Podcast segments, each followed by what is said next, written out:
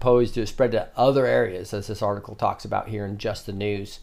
Decades in the making, the conservative led revolt that thwarted Republican or Representative Kevin McCarthy's bid to be Speaker on three consecutive votes Tuesday, and actually six now, isn't likely to stop the House as those eager to disrupt the GOP's status quo also have set their their sights on Republican Party Chairwoman Ronna McDaniel and Senate Minority Leader Mitch McConnell.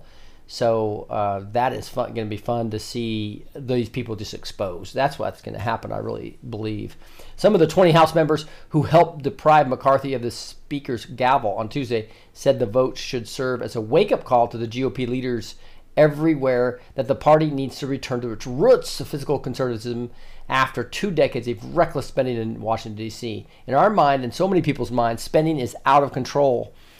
Um, and that is that is exactly right. The votes left the House in limbo without a speaker and no clear path to solve the deadlock, which has pitted Tea Party and America First conservatives against establishment Republicans, and most of those establishment Republicans being complete rhinos, in my opinion.